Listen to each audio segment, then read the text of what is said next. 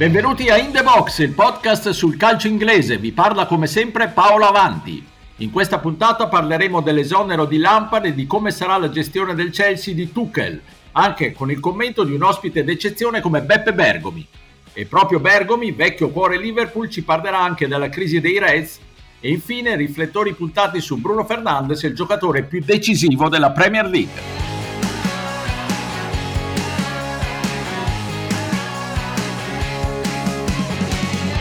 First of all, I can tell you that Thomas Tuchel is going to be the next Chelsea manager. We are being told that a deal has been agreed. Chelsea are just in the final stages of sorting out the paperwork. And their aim is for Tuchel to be in charge of the Chelsea team for the Premier League game against Wolves on Wednesday night. E dunque il Chelsea ha mainato la sua bandiera, una prima metà di stagione di sofferenza ha determinato l'esonero di Frankie Lampard, amatissima leggenda del club, e l'ingaggio di Thomas Tuchel, discusso ex tecnico del Paris Saint-Germain.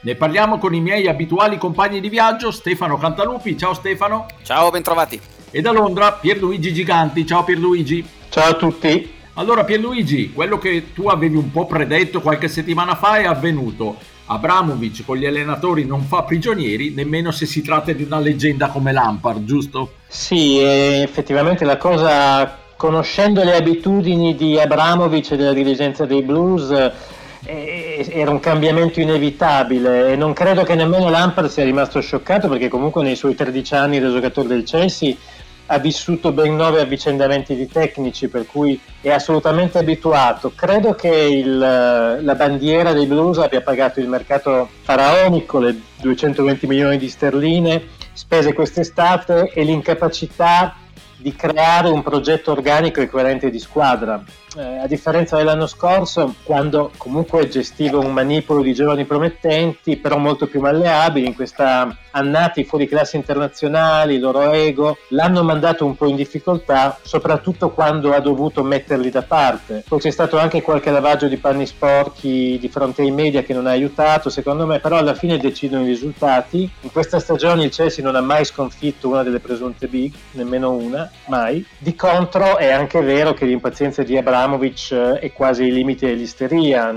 siamo quasi al paradosso di Templin, che è l'uomo che ha acquistato il, il Romford, una squadra delle divisioni minori inglesi, che in meno di 24 ore ha licenziato allenatore, si è autoproclamato manager e ha acquistato 15 giocatori. Voglio dire, eh, Abramovic secondo me dovrebbe riflettere un po' di più quando fa certe scelte. Abbiamo visto che anche in altri casi, come Arteta, ci sono stati allenatori, anche Solskjaer, ci sono stati allenatori in difficoltà che hanno avuto più tempo. Per cui penso che tutto sommato Lampard abbia anche ragione quando dice non mi è stato dato il tempo sufficiente. Per cui tra i due io sono più a favore di, di Lampard. Abbiamo chiesto un commento sul licenziamento di Lampard e proprio su questa mancanza di pazienza del mondo del calcio anche a un grande ex del calcio italiano ma super appassionato di calcio inglese come Beppe Bergomi. Ascoltiamolo eh, la pazienza nel nostro mondo non, non, c'è. Vabbè, adesso noi abbiamo questo esempio del Cagliari che è un po' anomalo fatto da Giulini con, con Di Francesco, però tendenzialmente io penso siano sempre le aspettative. Quest'anno il Chelsea, l'anno scorso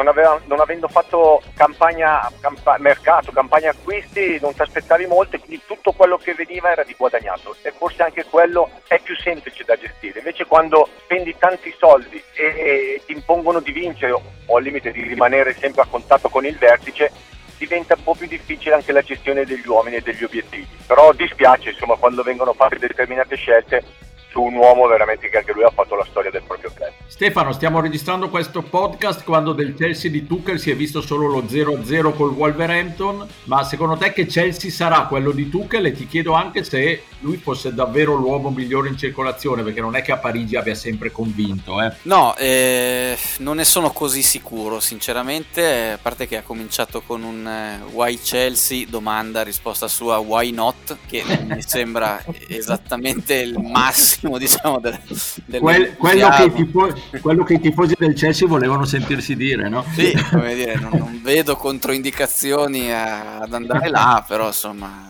non lo so, insomma, non era sicuramente una battuta, però non so se Klopp avrebbe risposto una cosa del genere. Dico, dico Klopp perché i due sono sempre stati un po' collegati non solo per la nazionalità, cioè tu che l'ha preso piano piano ha cercato di seguire le, le orme di Jürgen Klopp eh, nelle squadre che ha allenato. Non sono stato particolarmente convinto anche dalla, dalla sua gestione del Paris Saint Germain, nonostante la finale di Champions League che è arrivata secondo me un po' per caso, nonostante la rosa de- de- dei parigini fosse di-, di altissimo livello. È un po' presto per capire che Chelsea sarà quello che si intravede ed è il terrore che ho percepito nei miei amici, diciamo tifosi del Chelsea dopo la prima partita, è che ci sia un'epurazione di giovani che invece è esattamente il contrario di quello che Lampard stava cercando di fare. Forse Lampard ne ha messi dentro troppi tutti insieme perché preso quella missione, ecco, quando ha, ha deciso di allenare il Chelsea, più ancora nella scorsa stagione quando doveva far crescere i vari Abram e compagnia, adesso quest'anno un po' per forza perché se arriva Havertz ovviamente sono giocatori che devi far giocare, però ecco il timore che hanno in ambiente Chelsea, almeno gli appassionati, è che ci sia un eh, tentativo di aggrapparsi all'esperienza, alla solidità e un abbandono di questa filosofia molto verde che aveva Lampard.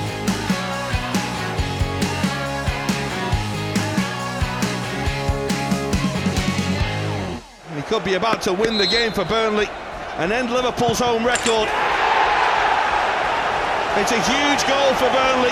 L'avevamo tutti indicato come il favorito numero uno in Premier League, ma il Liverpool si è bloccato. Fatica a segnare, il suo rollino di marcia è tutt'altro che vincente. Abbiamo chiesto un'analisi del momento dei Reds a Beppe Bergomi. Ascoltiamo l'intervista.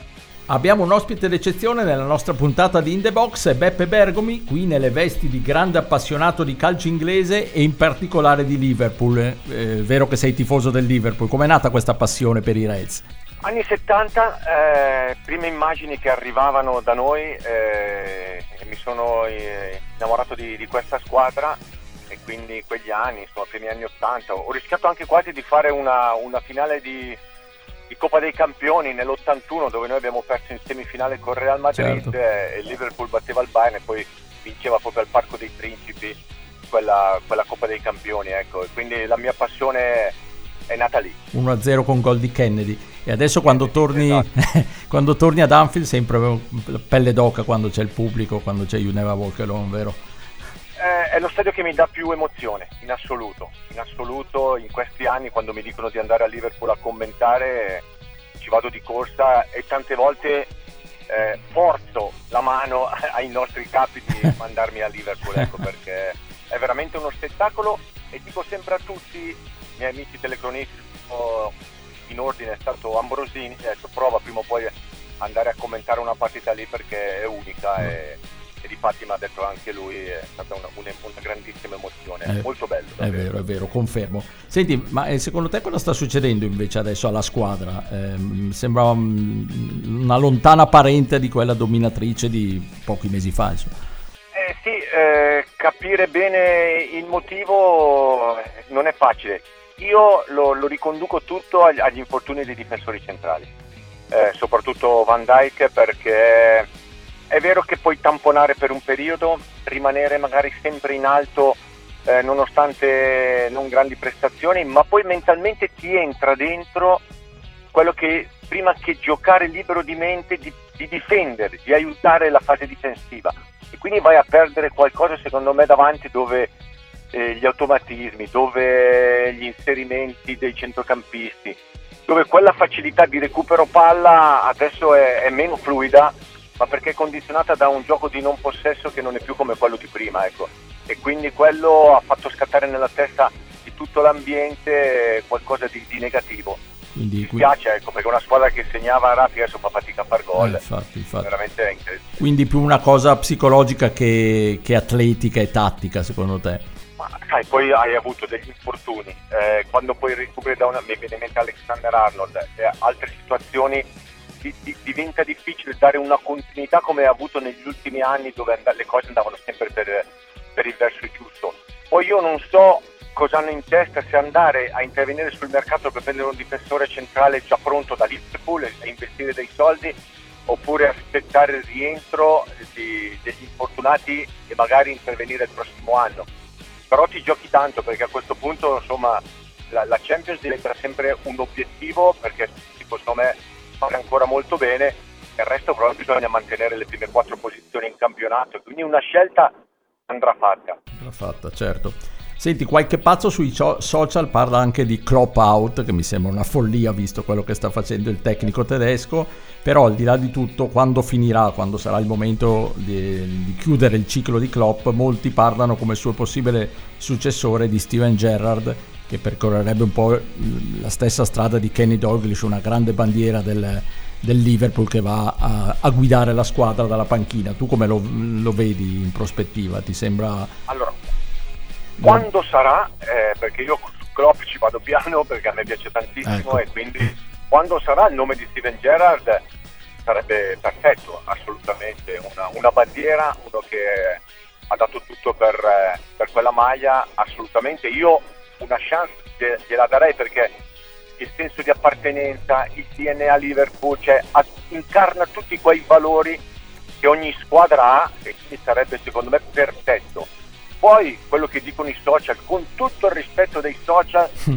tante volte insomma un, un po' di maleducazione e cattiveria la ritroviamo. Quindi sì, calma, sì, ecco, calma, perché un po' tutti noi che viviamo questo mondo ne subiamo un po' le conseguenze dei social. È vero, Quindi è vero. prendiamoci leggermente le distanze con il giusto rispetto. E allora questo è quello che pensa Bergomi del suo amato Liverpool. Rapido giro di commenti tra di noi, sia sulle parole di Bergomi che soprattutto sulla crisi del Liverpool. Stefano? Ma io credo, vabbè, ovviamente non, non, si mette mai in discussione quello che una leggenda del calcio come lo zio eh, ha sostanzialmente raccontato e ci ha, ci ha raccontato. Eh, penso anch'io che possa essere la chiave perché c'è qualcosa che si, di, si vede diverso ecco, rispetto al, al Liverpool del, della scorsa stagione e non è soltanto una questione di forma dei, dei giocatori. Quindi questa sua disamina sulle implicazioni psicologiche che ha, eh, che possono arrivare dall'assenza dei, dei, delle colonne difensive, mi trova particolarmente d'accordo. Non credo sia tanto una questione motivazionale perché può esserci un minimo di rilassamento, ma poi quando sei lì tra i primi della Premier League in Champions non vedo come un giocatore possa tirare un pochino il freno, ecco. Luigi? Ma sì, son, chiaramente anch'io sono allineato, mh, sette punti dal Manchester City iniziano a diventare effettivamente un po' tanti, però questo campionato è pazzo, De Bruyne si è infortunato, è fuori fino a febbraio, questo secondo me alla fine inciderà molto. E poi c'è anche un parametro un po' da nerd che però secondo me è significativo, cioè nelle ultime quattro partite, le famose partite in cui il Liverpool non ha mai segnato, comunque ha un expected goal uh, uh, cifra di 5,72 che è la seconda più alta nello stesso periodo in tutta la Premier al di là del Manchester City e allo stesso momento nelle stesse quattro partite è la squadra che dopo il Manchester City ha concesso meno tiri meno occasioni da gol agli avversari. Per cui manca lucidità, è vero, soprattutto nei 16 metri proprio e quello altrui, però mh, le cifre secondo me eh, ci dicono che il Liverpool eh, c'è ancora e come.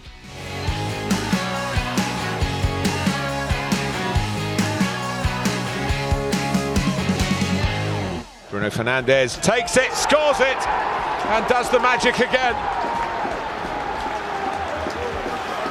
this time as a scoring substitute to give Manchester United back the lead. Con 28 gol e 17 assist, Bruno Fernandes è il giocatore capace di creare più reti in Premier League davanti a Kane e Salah nell'ultimo anno, i dati sono da febbraio del 2020 a oggi. Dei numeri davvero impressionanti, quelli del giocatore del Manchester United, Stefano ha avuto veramente un impatto pazzesco quando è arrivato in Premier. Sì, adesso le male lingue, diciamo, quelli che tendono sempre a cercare un po' il pelo nell'uovo, diranno eh, nella cifra dei gol influisce anche l'altissimo numero di rigori che è stato calciato da, da Bruno e sarebbe però devo dire per quanto vero almeno in termini di numeri molto molto riduttivo nei suoi confronti perché io mi aspettavo sinceramente potesse dare un contributo tecnico importante. Non credevo che sarebbe stato così importante in termini di leadership, perché io guardo molto i giocatori cosa fanno quando le cose vanno meno bene. Bruno Fernandes è uno di quelli che riesce anche quando serve a ribaltarti una partita, a deciderla quando è in parità, insomma ha anche mostrato doti di carattere notevoli. Non voglio dilungarmi troppo su di lui, l'unica pecca, non certo sua, diciamo che la sua esplosione, il suo rendimento imprescindibile ha un po' messo in ombra Van de Beek, che doveva essere il grande acquisto dello United di questa stagione. Eh, lì è più un problema tattico, diciamo, la difficile coesistenza tra i due era piuttosto prevedibile, ma diciamo che all'olandese in questo momento rimangono le briciole se deve essere un alter ego di Bruno. Ecco, e poi la cosa impressionante, chiedo anche a Pierluigi un commento su questo, che i numeri di impatto che ha avuto Bruno Fernandes sul Manchester United sono persino superiori a quello che ebbe un giocatore come Eric Cantona, quindi non proprio uno dei, dei giocatori minori nella storia dei Red Devils, vero per Luigi? Sì, ovviamente non sono paragonabili uno a uno perché erano in ruoli diversi, però è chiaro che in un periodo così breve Fernandez è stato mostruoso.